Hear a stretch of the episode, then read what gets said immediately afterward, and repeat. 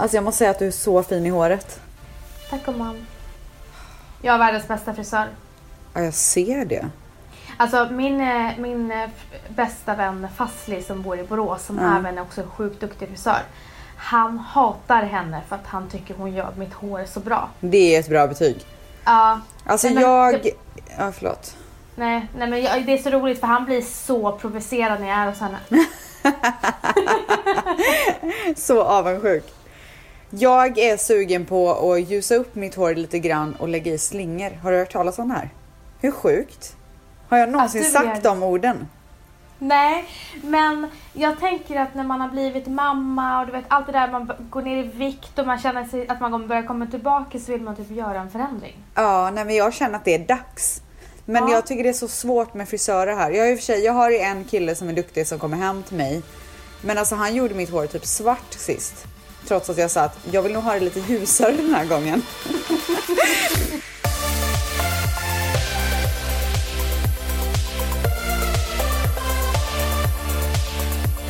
Hur har veckan varit? Säg inte jag har ingen aning. Veckan har varit bra. Jag var faktiskt eh, hos min läkare igår, hos min OBGYN. Och eh, allting ser bra ut, snittet ser bra ut och jag har fyra och ett halvt kilo kvar så är jag på noll igen. Wow! Ja, sjukt va? Ja, shit alltså. Men du, Det är all den här jävla ändå är- pumpningen bara så att du vet. ja, men du, nu när vi ändå är på, på, på det. På spåret. Det är väldigt många som frågar eh, om du känner i efterhand att snitt var rätt beslut för dig. Det är en extremt bra fråga. Som jag har Ja. frågat mig själv väldigt många gånger. Ja, du har fått jättemånga sådana frågor. Är det sant? Okej. ehm, alltså jag har inte kommit fram till det perfekta svaret. Däremot så pratade jag med min eh, OBGYN igår för att hon sa ju efter, eh, efter mitt snitt för att jag freakade ju ut när jag inte kunde känna mina ben. Då sa ju hon, vilken tur att vi inte gjorde vaginal för då hade du varit, eh, inte kunnat känna di, din, dina ben på så lång tid.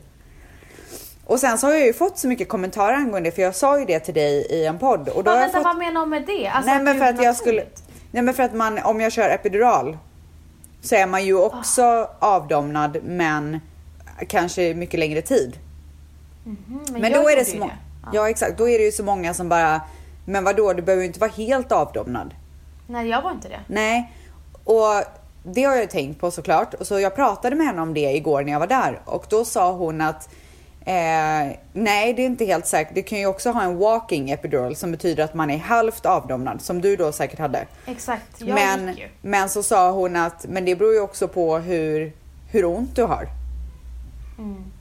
Eh, Hon bara, du kan ju välja att inte ta en epidural överhuvudtaget. Och då sa jag, most likely I will ha en epidural. Men eh, då sa hon, men det finns ju också så här eh, hur mycket man ger.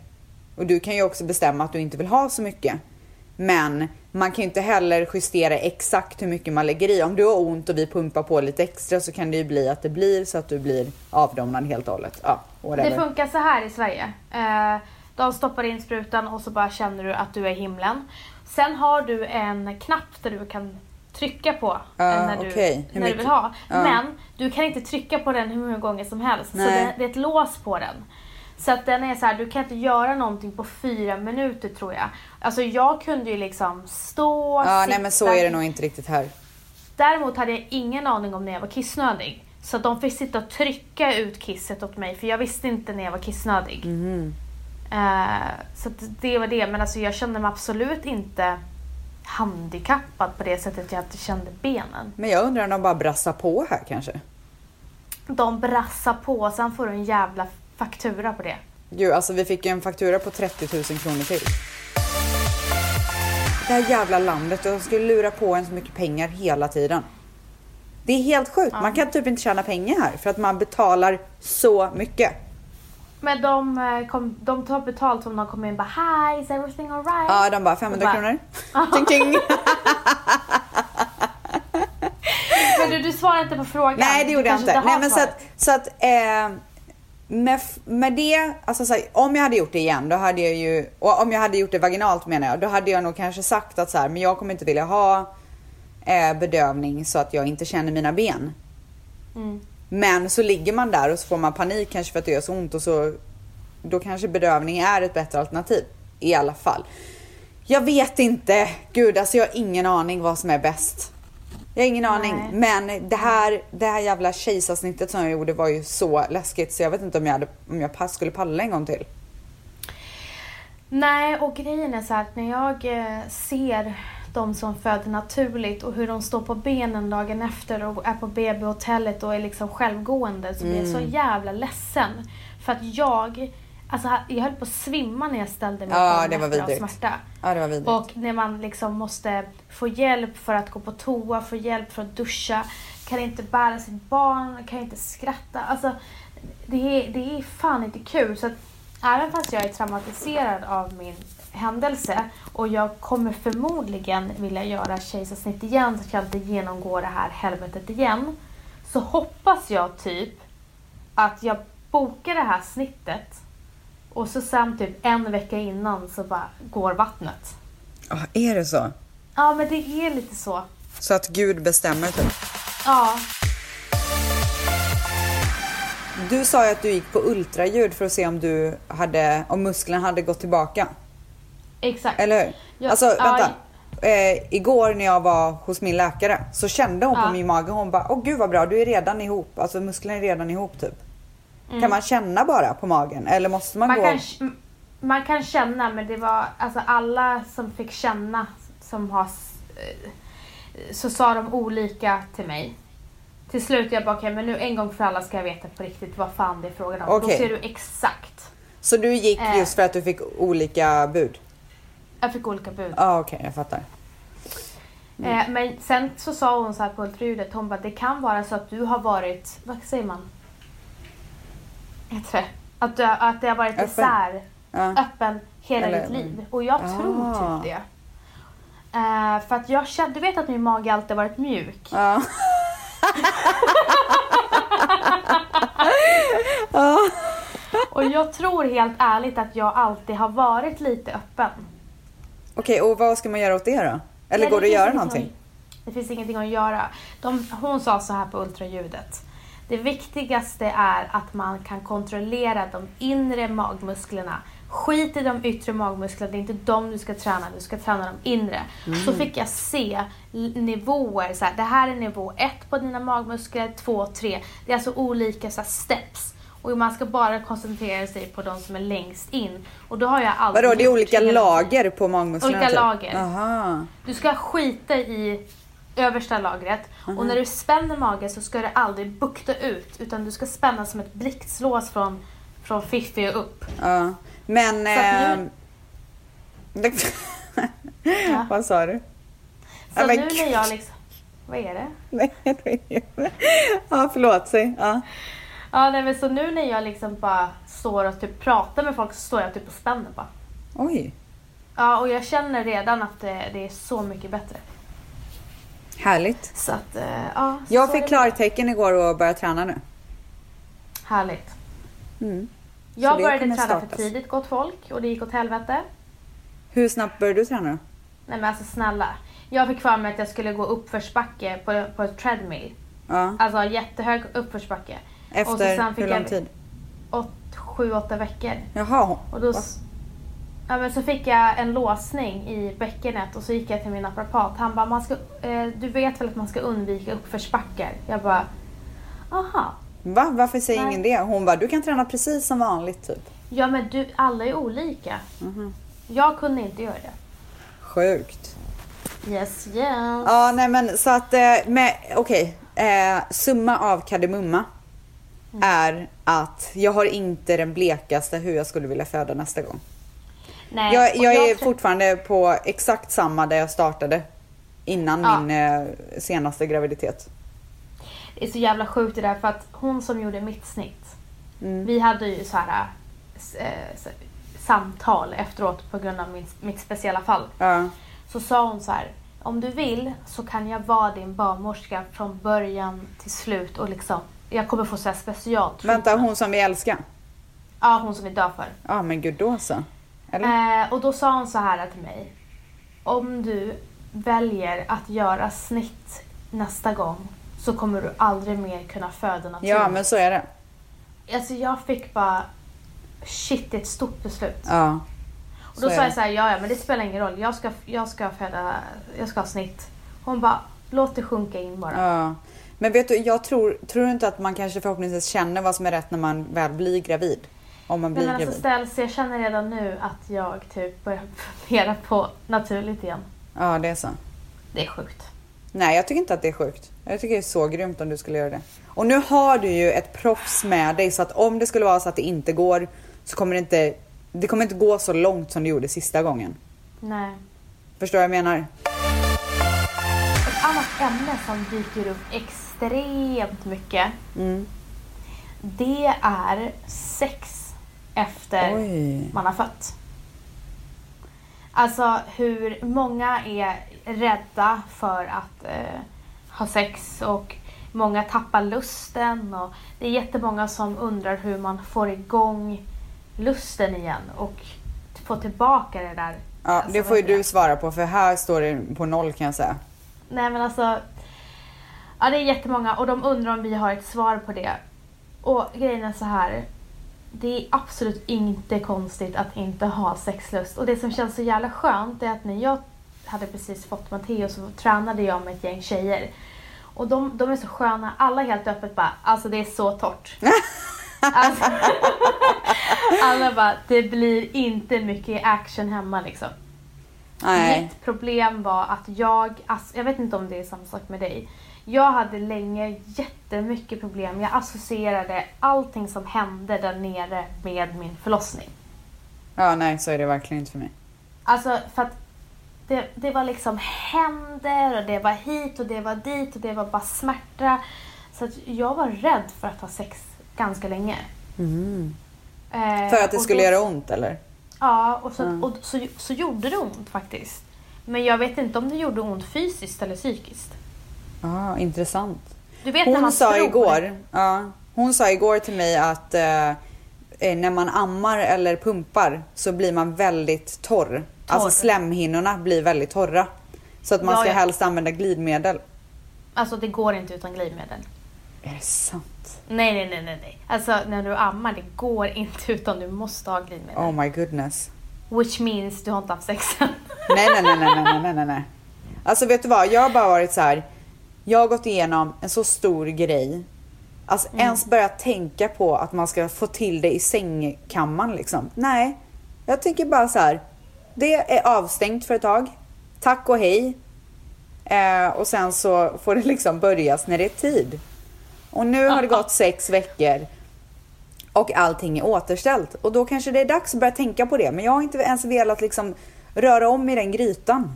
Så att säga.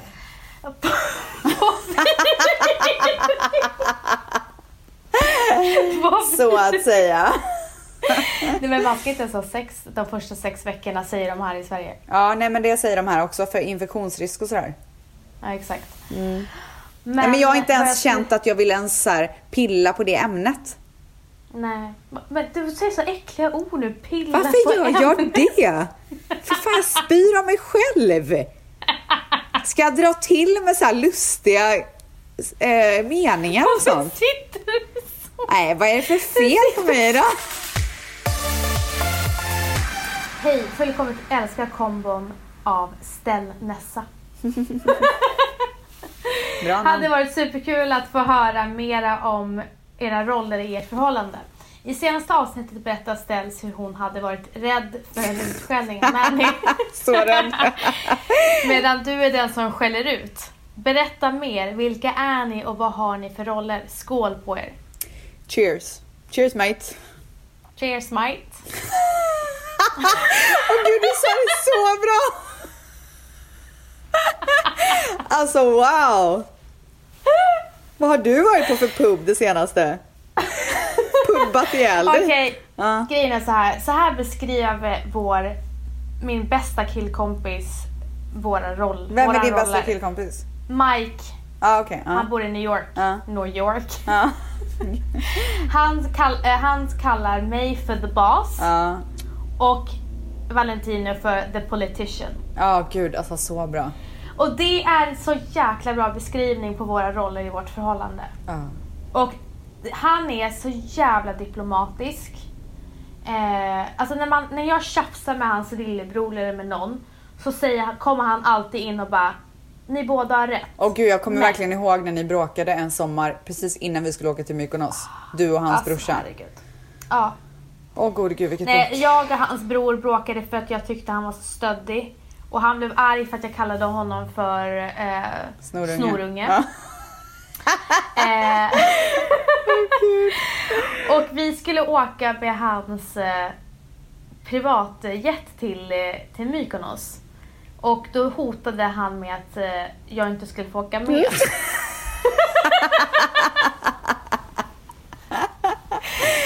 Så, Åh, eh, och jag som är så kaxig som jag är var såhär, jag bryr mig? Fuck you liksom. Ja.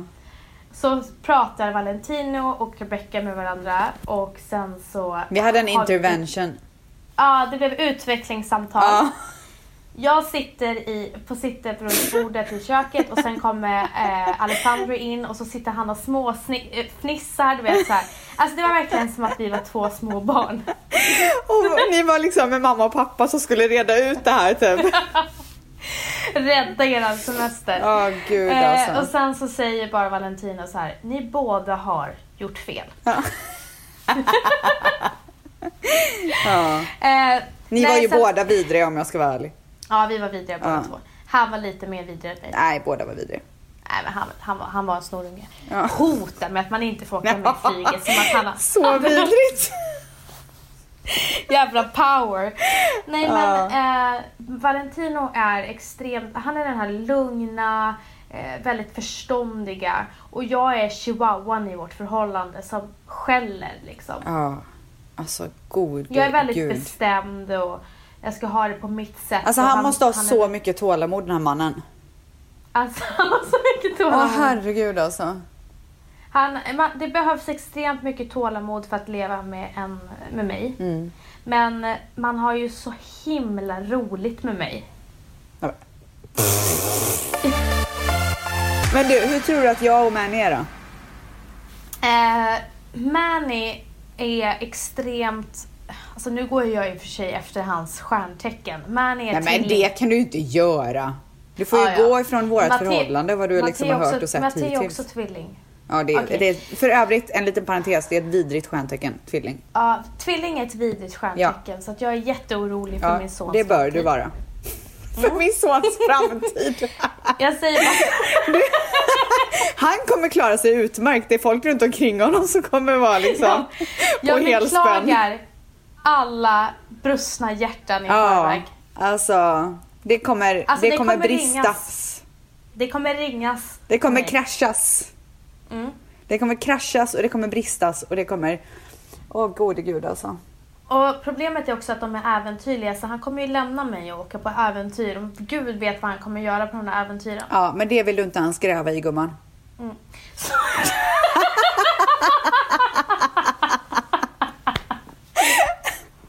Alltså det kommer hända så mycket grejer på de här resorna.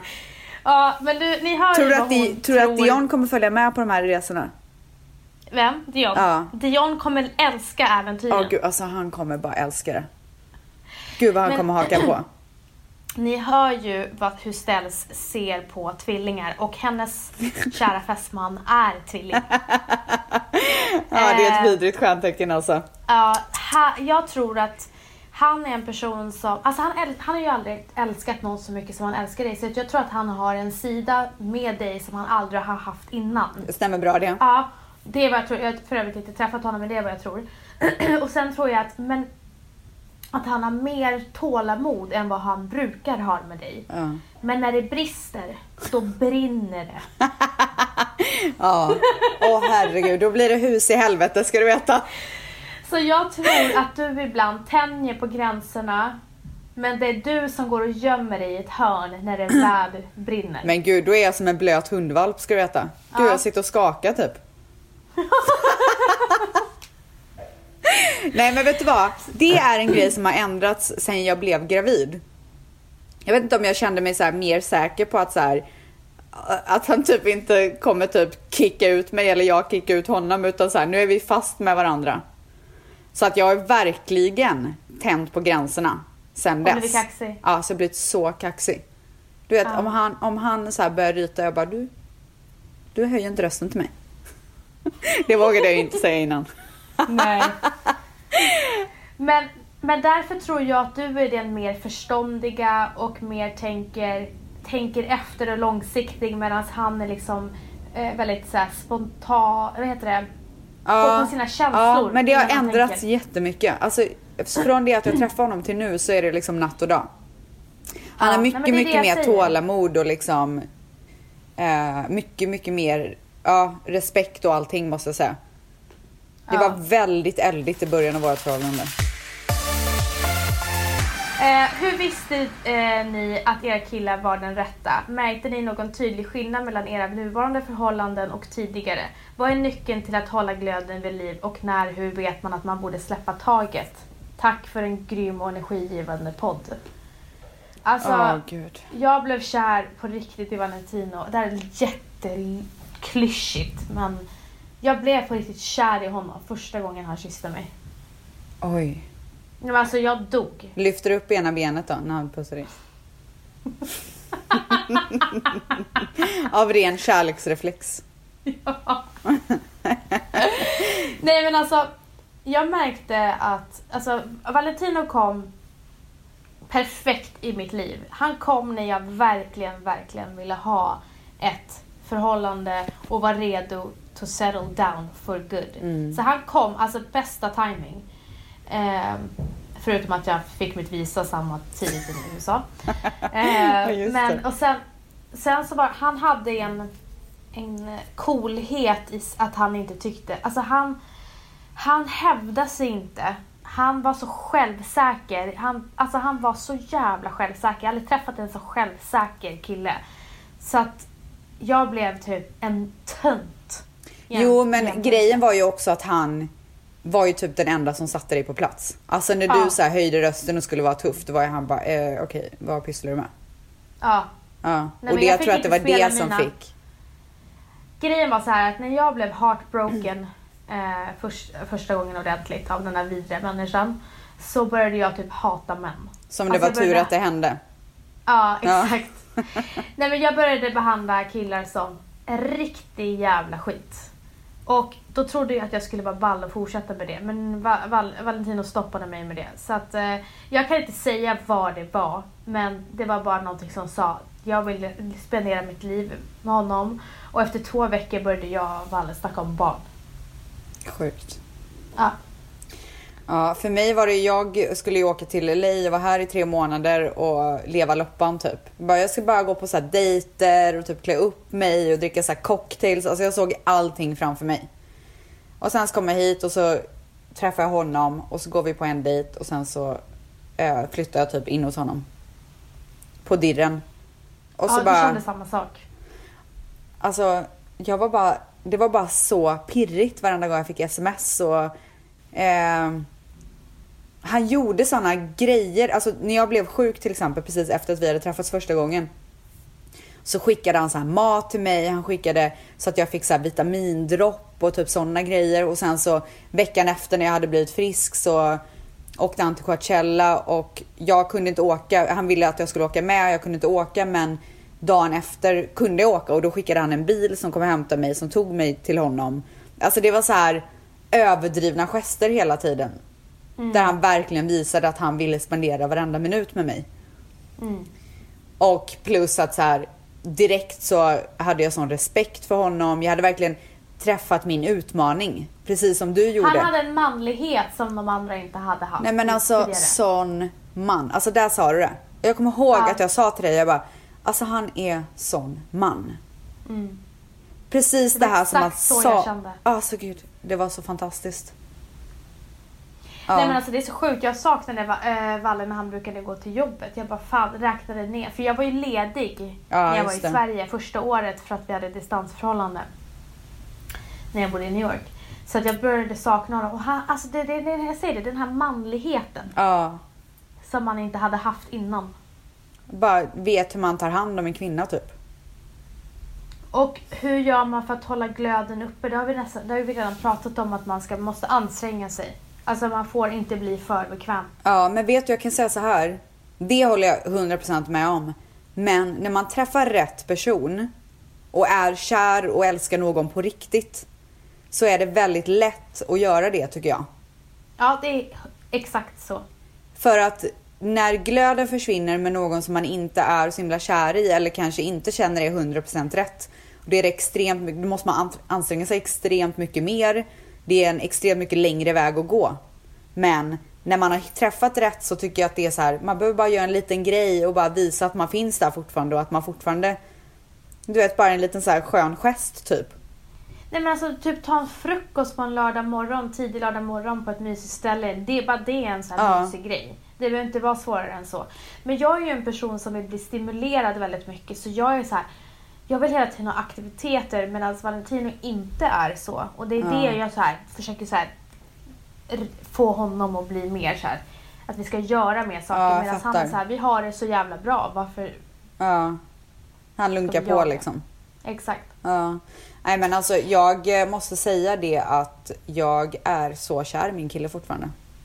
Ja det är jag med. Alltså jag är dödskär. Och det är så skönt att känna att så här, alltså jag har inte ens, jag tror inte att jag har kollat på en annan kille sen jag blev ihop med honom. Vet du vad, min eh, Valentino var i Manchester i lördags och Mm. kollade på fotboll. Eh, Premium League. Wow. Och han är ju flygrädd. Är han?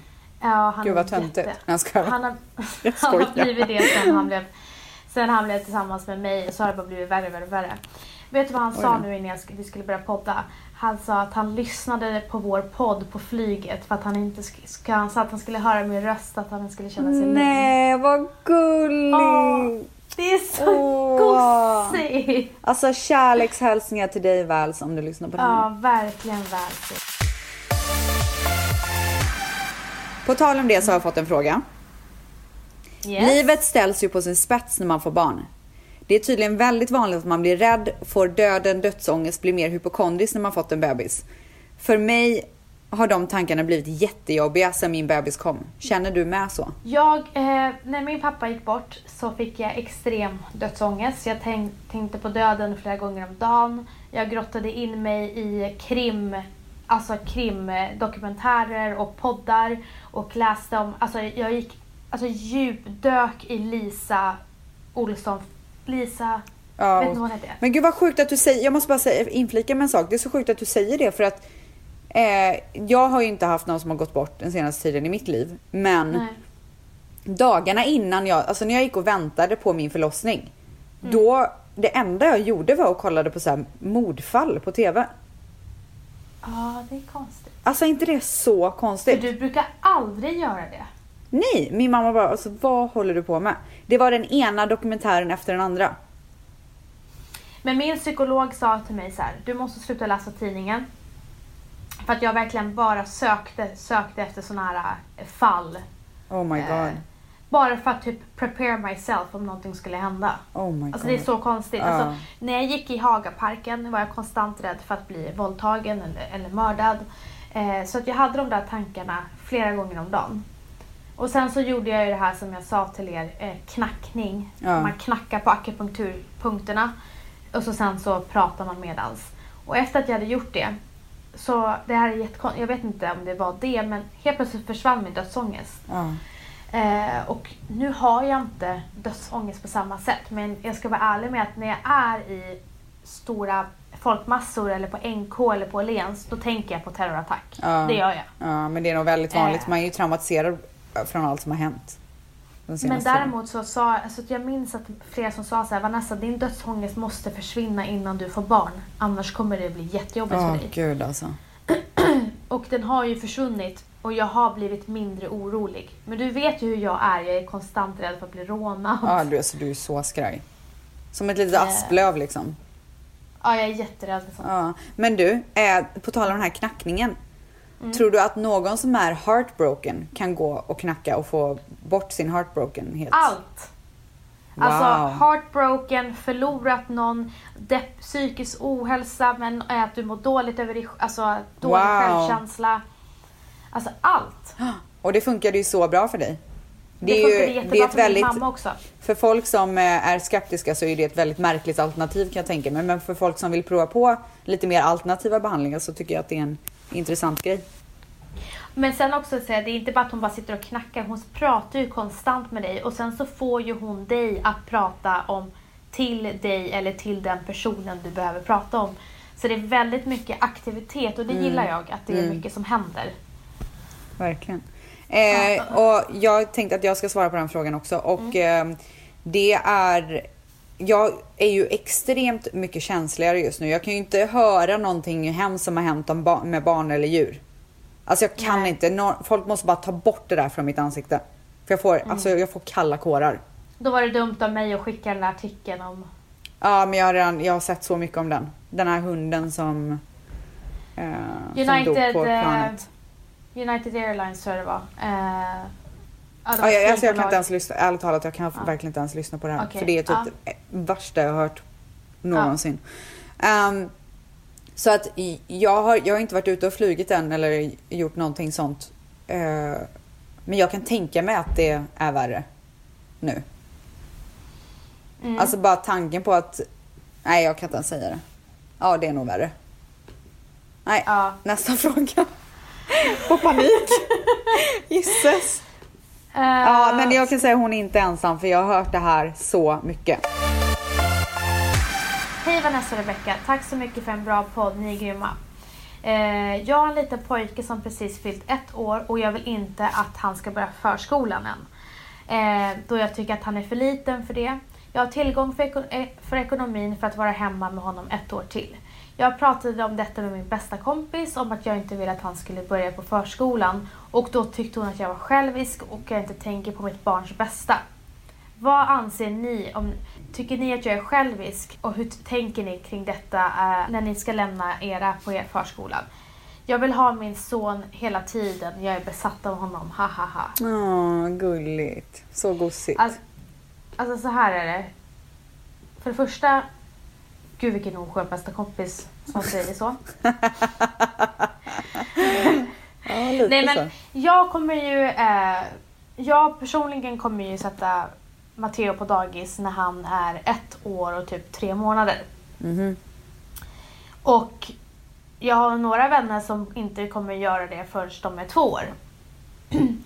och så länge man stimulerar dem med öppna förskolor och allting Precis vad det är. vad jag så också är det- tänkte. så är det inga problem att ha barnen i två år. Alltså, det, jag känner många som alltså, de har aktiviteter varje dag med Mm. dem. De förlorar ingenting, de har det jättebra. Och har du ekonomin, alltså why not? Bara man stimulerar barnen. Ja. Och jag är en person som vill gå tillbaka till jobbet. ja. Nej men jag Ja. tycker alltså helt ärligt, jag tycker det där är helt och hållet upp till var och en. Om hon Ja. har möjlighet att kunna vara med sitt barn ännu mer, alltså i ett år till men då tycker jag hon ska göra det. Men det är extremt viktigt att hon, som du säger, stimulerar barnet. Att barnet får socialisera sig med andra barn. Det är det viktigaste av allt. Och det är väl kanske det som den här bästa kompisen inte ser. Att det fak- faktiskt fortfarande finns den möjligheten även fast den inte går på förskola. Exakt.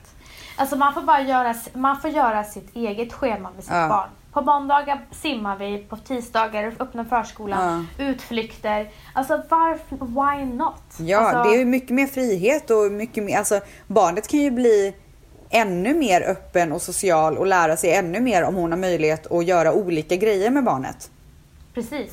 Så att jag ser bara det som en fördel. Men glöm inte att barn älskar rutiner. Så försök att ha liksom så samma grejer varje Precis. dag i veckan. Exakt. Tror jag är bra. Rutiner, alltså vi, jag ställs, vi dör för rutiner. Mm, älskar. Vi älskar rutiner och rutiner har funkat så bra för Matteo.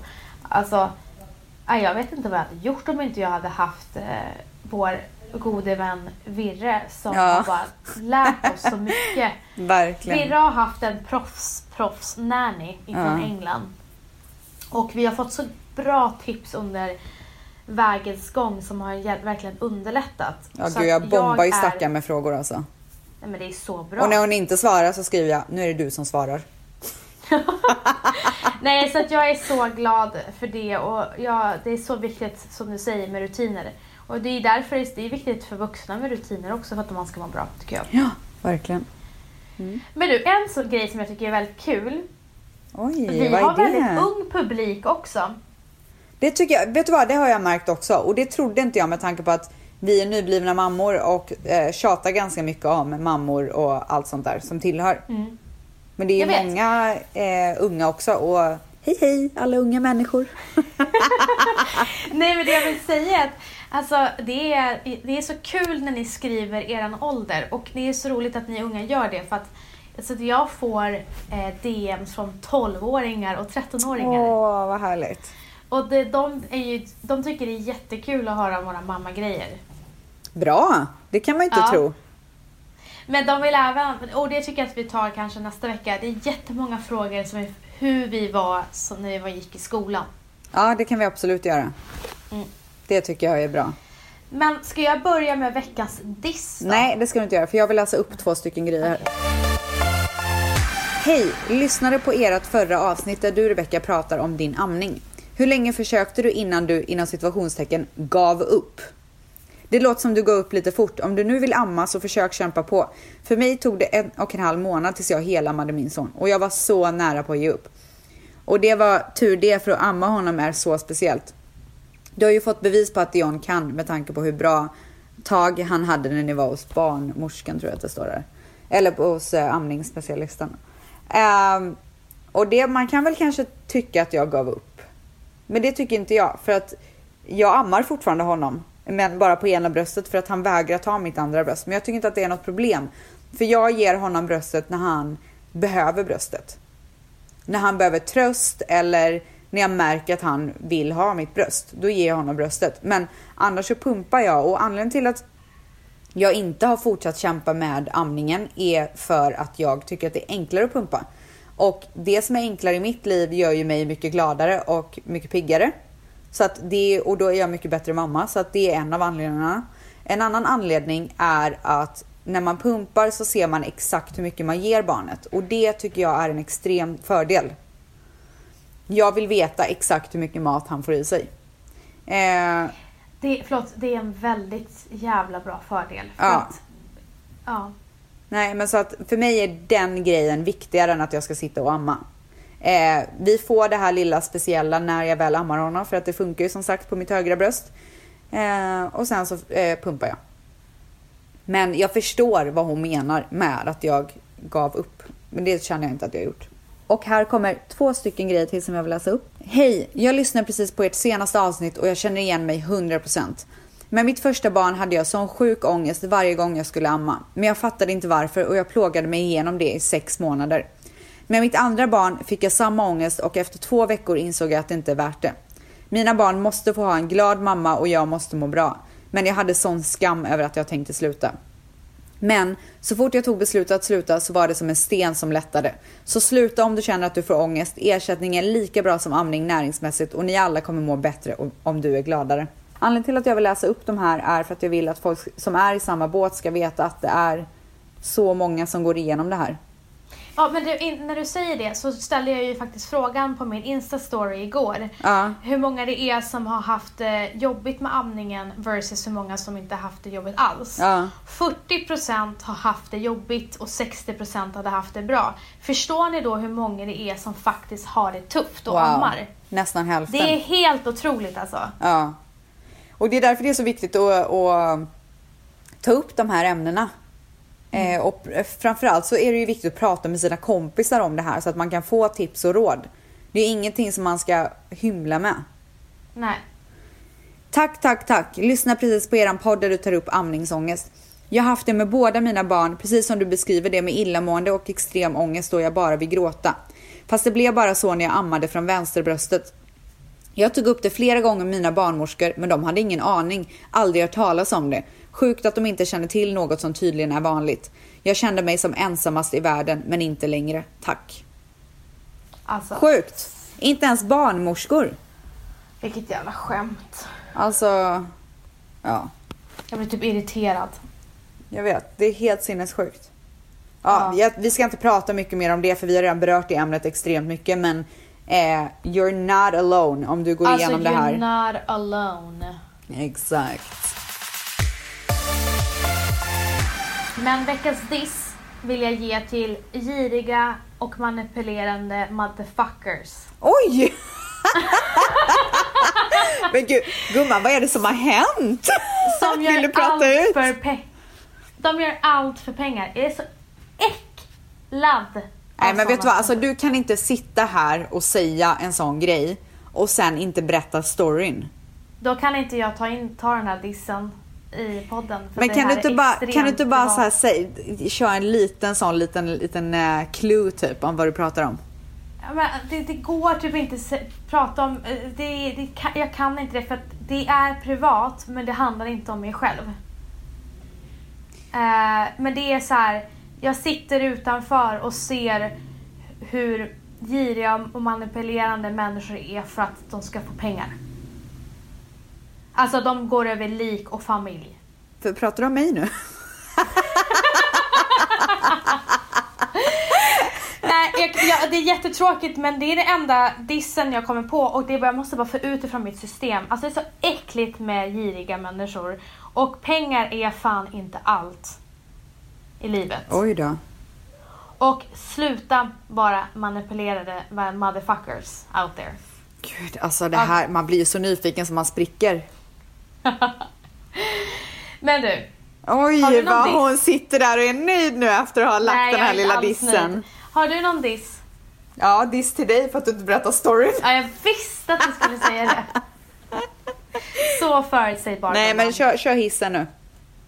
Ja, hissen vill jag ge att äntligen så har Matteo blivit gossig. min Gud, kära vad skönt son. att höra. Ja, alltså min kära son. Han har varit katt i sitt tidigare liv. eh, de katterna jag har träffat, de har aldrig velat gossa. De vill bara dra sig undan. Alltså jag har inte kunnat hålla min son och krama honom utan att han vill slingra sig ur som en orm. Alltså, När, hände, när hände det? För han var ju mysig där först. Nej men alltså när han började förstå att han kunde röra sig typ. Ja. Han är Han har varit den mest omysigaste ungen någonsin. Så jag har haft så här ångest över att vi ska åka till LA och hur, vi så ska ha en orm med oss som Ja. i 11 timmar. ja. Men den här veckan Då mös det har han till. velat Alltså han har velat gossa med mig så mycket och han pussar mig och han pussar mig och han pussar mig. Nej, vad mysigt. Åh gud, jag Ja. längtar tills Dion blir sådär så han fattar Och han liksom. vill, bara, han vill vara så nära mig och jag tycker fan inte ens att det är jobbigt. För vissa bara, han, jag tycker att de är klängiga men jag, jag, eftersom att jag inte har fått Ja. det av honom så blir jag så här, kläng Vilken bekräftelse. Alltså finns det någon, någon större bekräftelse i livet än när ens barn vill mysa? Alltså, nej men idag så satt han i min famn och bara tittade på Nej jag kan inte, ja, nej. nej så Oj, va- varför kunde du inte berätta det här? Nej men jag fick ett moment, nej men det var ett så fint moment i mitt... Okej, okej, okej. Jag fattar, Ja. jag fattar. Så det Du, är alltså, nej men jag måste säga också, på tal om det. Mm. Min son är ju bara, han fyller ju sex veckor imorgon. Um, fyller, så jävla tönt. Men, och han, du vet de här kvällarna när han gråter så mycket och Mannys mamma liksom går runt och bär på honom och jag liksom inte får tyst på honom. Så fort, ibland så fort jag tar honom så blir han tyst. Och det är det bästa. Alltså, du vet jag känner mig så älskad. Viktig. Alltså viktig. så viktig. Ja. Alltså det känns som att jag bär på den största hemligheten i världen, typ. Ja, nej men jag vet. För att jag har alltid tänkt på det när man har så sett andra mammor innan man blev mamma. Och så bara, någon unge gråter så ger man till mamma så blir de tysta. Ah, Och jag bara, en dag kommer det där vara jag liksom. ah, det är så coolt alltså. Det är därför man blir så ledsen sen när de blir stora och inte så här hör av sig till en. Ja. Bara, du ringer aldrig. Tänk när det kommer hända, när de inte ringer en. Nej men gud, då kommer man få se på ett och annat kan jag säga. Då åker tofflan fram.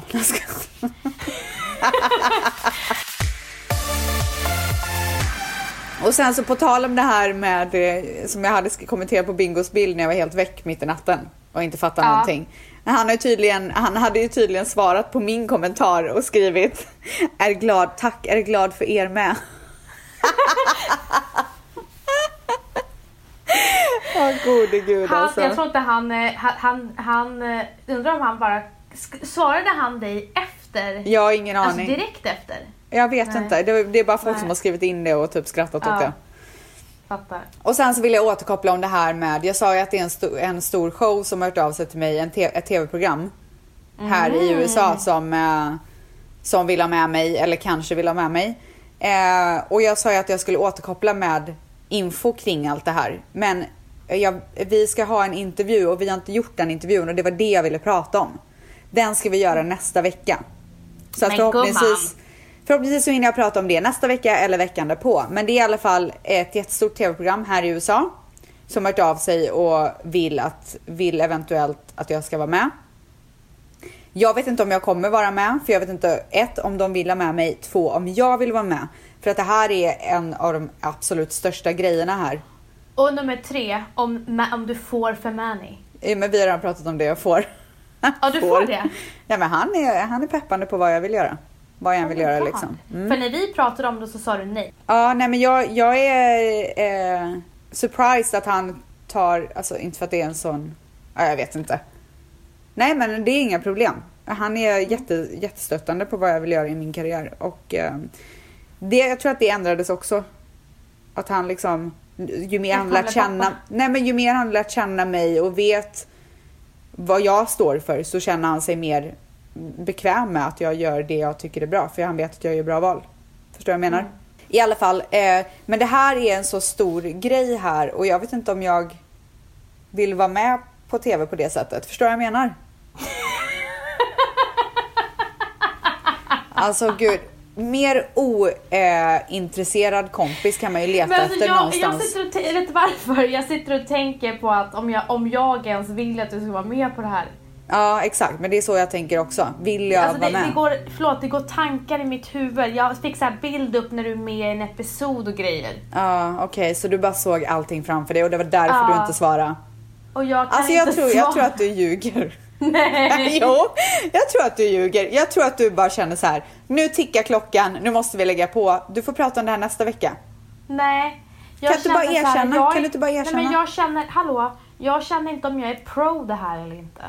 Jag vet inte om jag själv är det, men däremot Men gumman, när du tog upp det här med mig och skickade brev, äh, det här mejlet du hade fått så sa du LOL och så sa du att du inte skulle göra det. Ja, jag vet, men så känner jag fortfarande. Det är det jag vill understryka. Jag tror inte att jag kommer göra det, men däremot så ska jag, jag ska absolut prata med dem och se vad de vill erbjuda. Och Ja. det är väldigt kul att se hur en sån process går till här kontra hur den går till i Sverige. För det är ju Ja, så mycket ja. större här. Så det, det, men, och det, jag kommer följa upp det när jag får prata lite mer om och kan prata Men vi lite mer om lämnar det. den cliffen till nästa eller nästnästa. Vi lämnar Cliffin till eh, vi får se i framtiden. Ja. Ja. Eh, du, Vanessa. Nej, nu ska, du, nu ska du skälla ut mig. Det ser ut som att du ska skälla ut mig nu. ska du be mig dra åt helvete? Nej, ärligt talat, jag vill bara lägga på för du är så störig nu. Va? Ja. Hörde Du är så kaxig alla ni som lyssnar, glöm inte att prenumerera, kommentera, alltså lämna en liten kommentar och betygsätta våran podd i, eh, på iTunes eller i poddappen. Det ska betyda så mycket för oss om ni gör det. Alltså prenumerera framför allt. För att då kommer avsnitten så, tjup, så enkelt på era telefoner. Gud, alltså det skulle Så vara så härligt söka. om ni gjorde det. Ja, det skulle vara super, super härligt. Mm. Och så måste jag säga, vilka jävla bra frågor det var den här. Jag hade jättesvårt att välja. Ja, alltså vi har fått, vet du att min DM har svämmat över? Nej men jag får inte, det är så här tak. Ja, nej men alltså min Instagram har sagt upp sig. Okej. Ja, men, okej. eh, Men eh, vi, vi hörs. Ja, nej inte så. Tack för den här veckan och så hörs vi nästa vecka. Puss och kram! Puss och kram!